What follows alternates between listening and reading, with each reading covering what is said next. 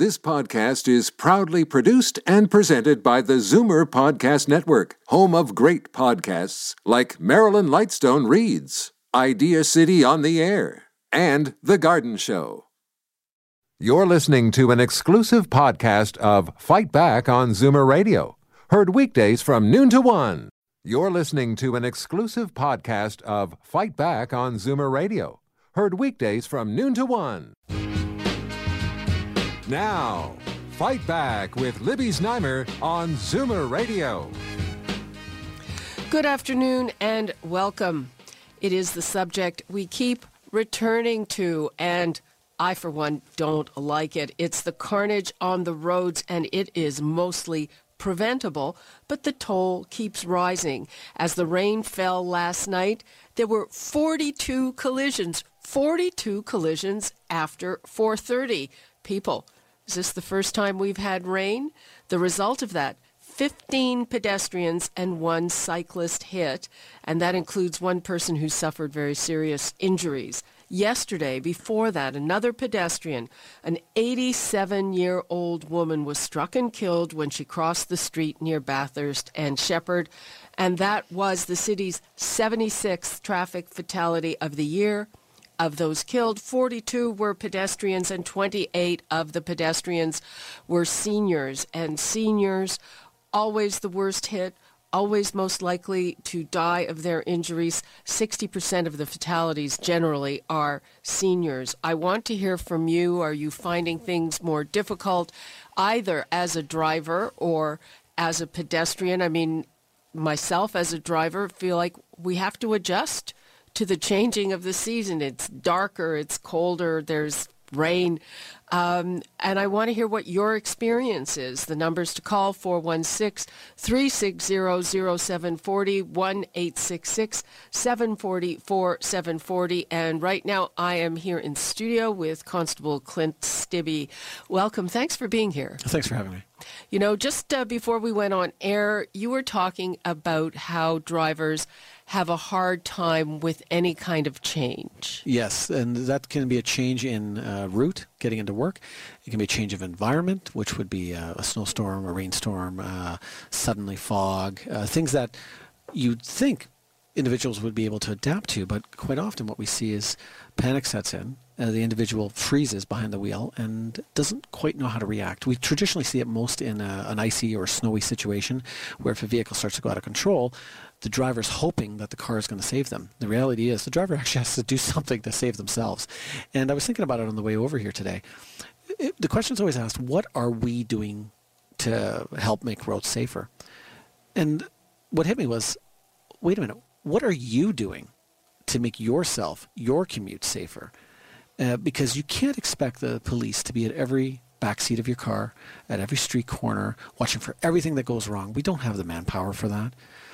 And this is where community needs to work together, uh, especially for their own safety. That means being aware when you're crossing the street, paying attention uh, to traffic coming in any, any direction, a uh, person that's uh, driving a motor vehicle making that left or right hand turn, make, communicating with the pedestrian or the cyclist to ensure that you don't have a collision, to take that second look. Yeah, well, y- you have to because one of the things I, I find often turning right, and it can be frustrating because there are sort of hordes of people, and just when you think the intersection is cleared and say you've looked left and you're ready to go, well, there are more people coming from the right, so you have to look again, and and you know maybe you won't be able to make that turn right then. Maybe you'll have to to wait some more. Absolutely, and I think that's a perfect example.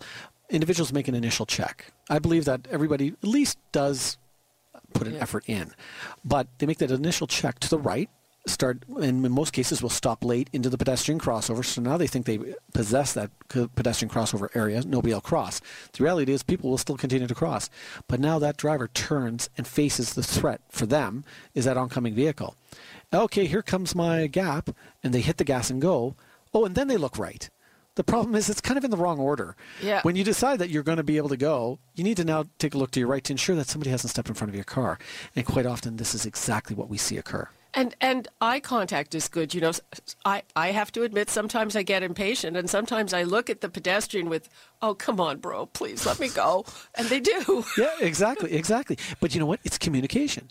Yeah. By having that communication with uh, a pedestrian or a cyclist or even another driver. I mean, if you've ever rolled up to a stop sign, I mean, I have no problem letting somebody go first. Give them a little wave, off they go, or they give me a wave. Go ahead. Hey, you know what? That's a form of communication. And wh- there was no verbal but there was a hand gesture, a nod, something to, that just suggested, okay, this is the way things are going to go. And and you know what?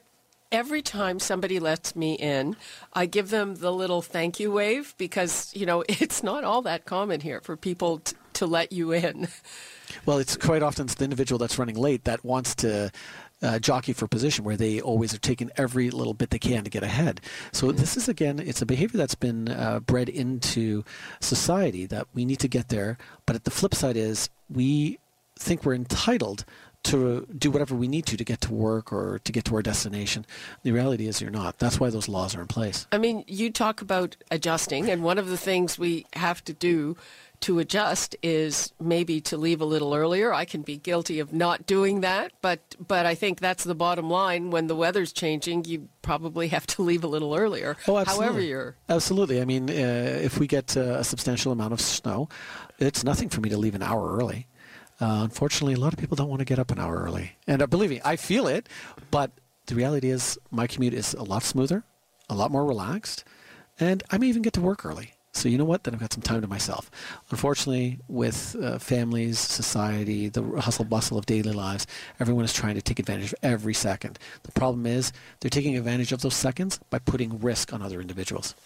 Okay, uh, you were talking about a difficulty adjusting. So before we go to the phones, and we will get there very shortly, people, why don't you go over how people should adjust? Uh, we're expecting snow finally on Sunday.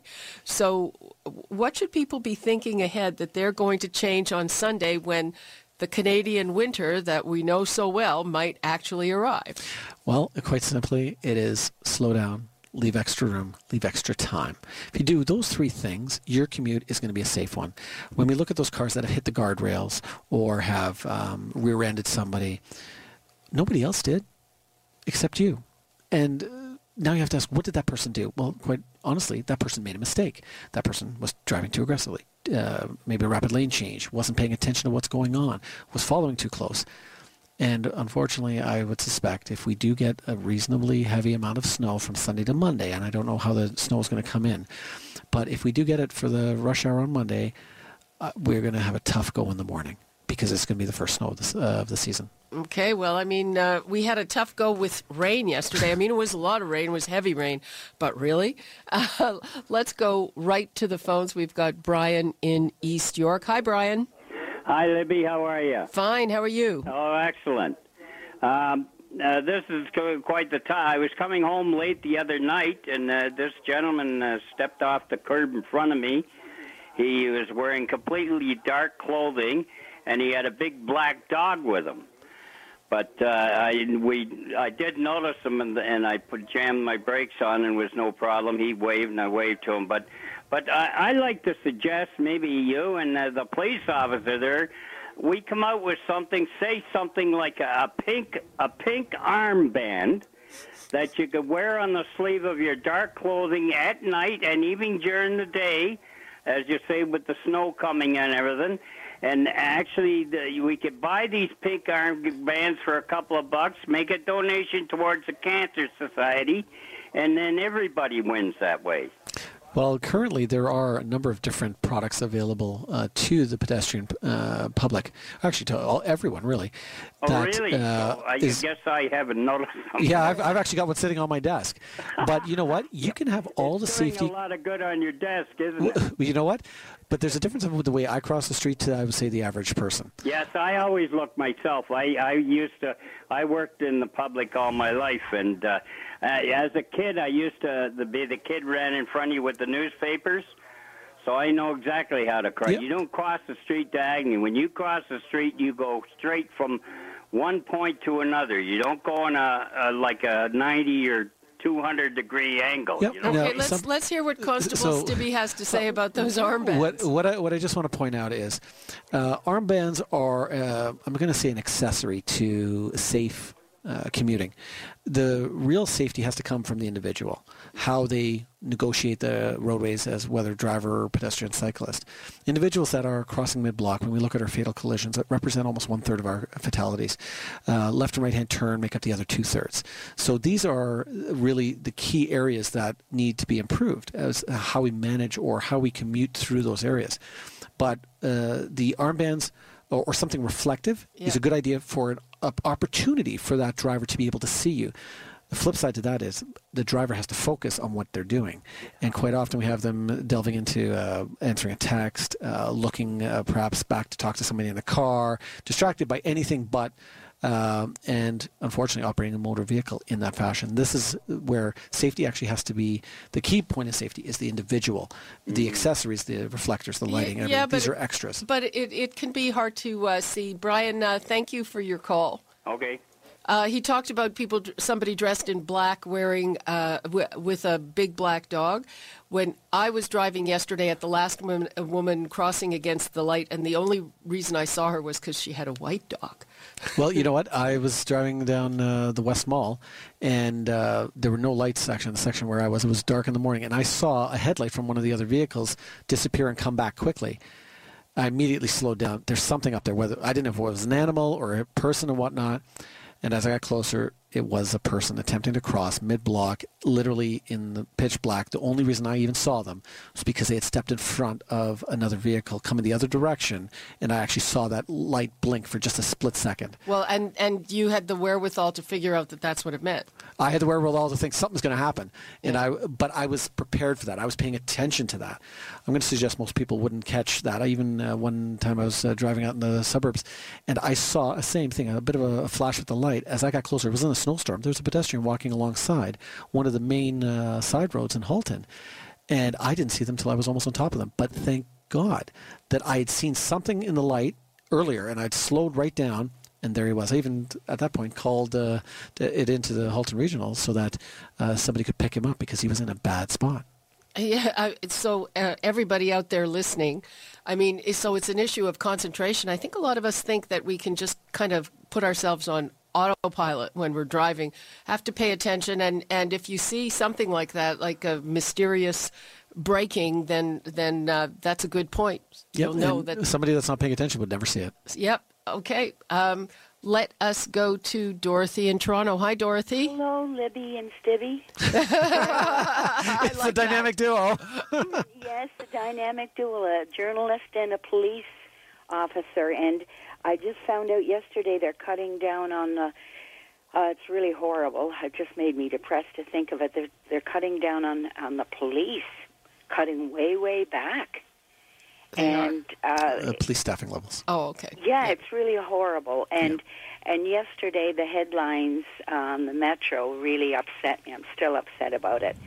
Uh, that's why I don't listen to the news. The other night I heard about the 15 year old girl being killed. But yesterday, this beautiful woman and her three sons, I thought, oh, a beautiful family. But Okay. then when I read what happened, the woman was killed by a young driver, drove right up on the sidewalk and killed this woman. And you read what the little boys say about their mother. And this girl only had to lose her license for six months and pay a thousand dollars. So That- no wonder the drivers don't That- care about the pedestrians. That was a sentencing of, Yes. of a case that happened Yes. several years ago. no, Now, the- years the- ago. It was in November. It said November sixth, uh, 2012. 2014. The three 2012. 2012. Uh, sorry, 2014. Yes, it was 2014, yes, it's 2016 now. Yeah. Sorry. So let Yeah, let let Constable ago. Stibbe answer. This is So- the first time I've ever heard about it. I read it on the cover of the Metro Well, yeah, yesterday. yeah. Okay, okay. So just just to point out, there are changes uh, that have actually started moving through the courts where um, a careless driving causing death, uh, where there's a more substantial penalty for a loss of a life when there's no criminal intent uh, is being tabled or is in the process of being tabled in order to increase the penalties that uh, offenders will face should they take somebody's life. Uh, the decisions currently before the courts are bound by the laws that we currently have. Even if something were to come tomorrow um, that you know there would be a massive changes to what the penalties are for say careless driving or where an individual has lost their life, um, that will still be years before that is actually heard in courts because the anything that has already happened is under the old law. Anything that happens as of, t- say, tomorrow will now be under the new. So there will be a transition period, uh, although somewhat abrupt, but the reality is that um, the government is looking at ways to make our roads safer. Uh, penalties, in some cases, do help, but when we look at impaired driving, uh, we've had f- over 1,500 impaired drivers arrested so far this year. Unbelievable. Uh, 85 of them uh, consumed a drug and were operating impaired by drug when we look at that number, you know that you could see life imprisonment if you kill somebody while operating a motor vehicle while impaired. Uh, you will lose your license. Your car will be impounded. You will you will pay higher insurance rates. You will get a criminal record. And we've got 1,528 people as of this morning that were charged for impaired driving. What does this tell you?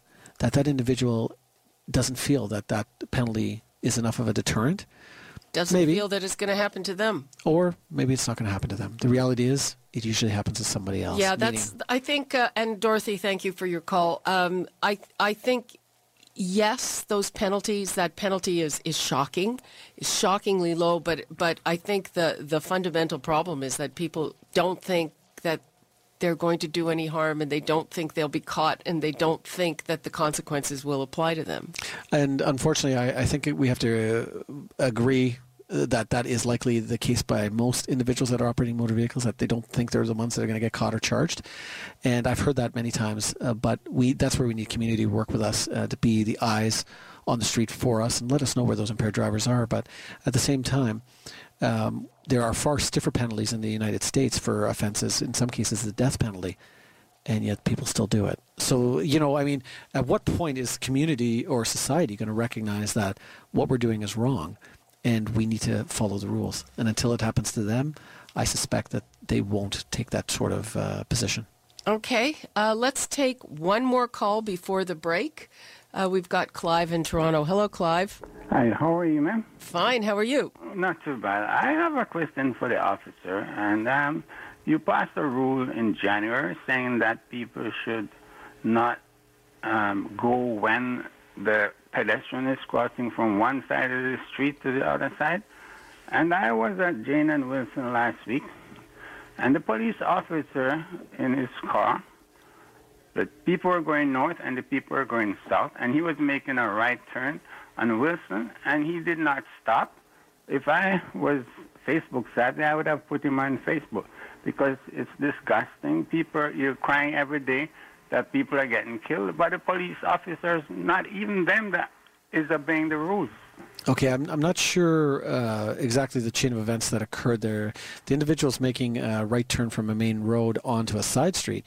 No, Uh, he was. Go- we we were going north and Jane, Okay. and he made the right turn onto Wilson. Okay. The light was stopped. The people going south were coming down. The people who were going north was going by, and he still proceeded through. And even at one time, he was facing people crossing the street.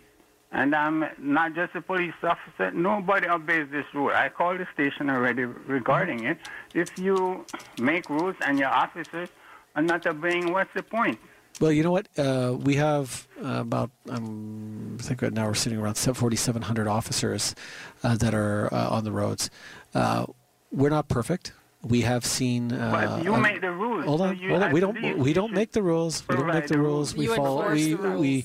enforce the rules, and the officers are held to a higher level or lo- higher standard for operating motor vehicles uh, because we are supposed to be setting an example. If that officer did make an error, and I, again, I, I still don't grasp the exact uh, situation that that person uh, don't occurred in, but the point being that that um, you have the ability to complain about the person operating that motor vehicle. Whether if you just have a car number, that's all you need, and the time and location, and they'll be able to tell what officer was operating that motor vehicle, and that officer is going to be told you were not operating Who that motor vehicle properly. Sorry. Told or charged? Because if I It's not, it's not a if I- charge, sir. If I It's- cross the street, I'd be charged, and the police officer see me do that, he can charge me, right? Mm, and it happens- Pedestrian? If- it as a pedestrian, all depend- depending on how you cross the Police street, officer it's not it. automatic. You see the pedestrian do it. What's the point of having this law? You should go back to the time 1962 when I came here.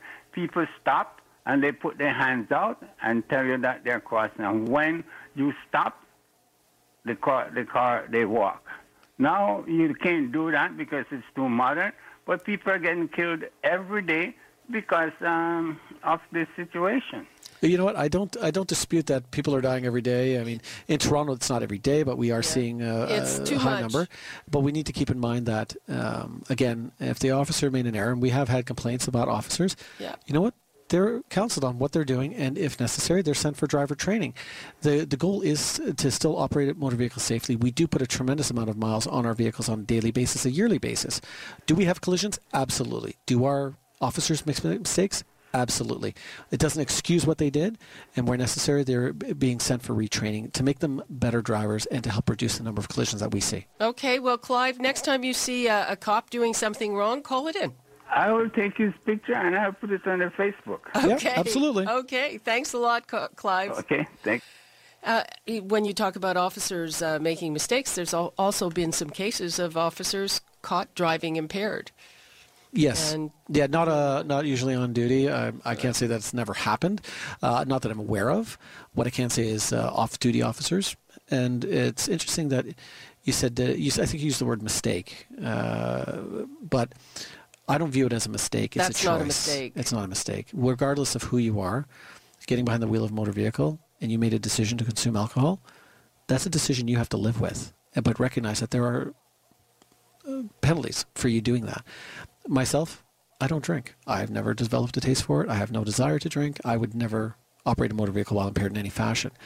Um, officers that, uh, you know, nothing says an officer can't go out to a bar and have a drink, you know, off duty, that's fine. But plan ahead. And yeah, have we had, unfortunately, officers do it? Yeah, off duty officers quite often is the ones that are doing it.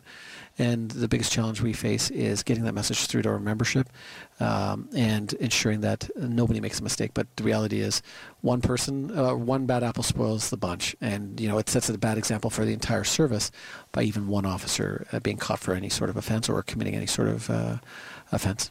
Okay. Um, thank you so much for being here, Constable Clint Stibbe. Hope we don't have to talk about this subject anytime soon. Hope everybody has a safe holiday.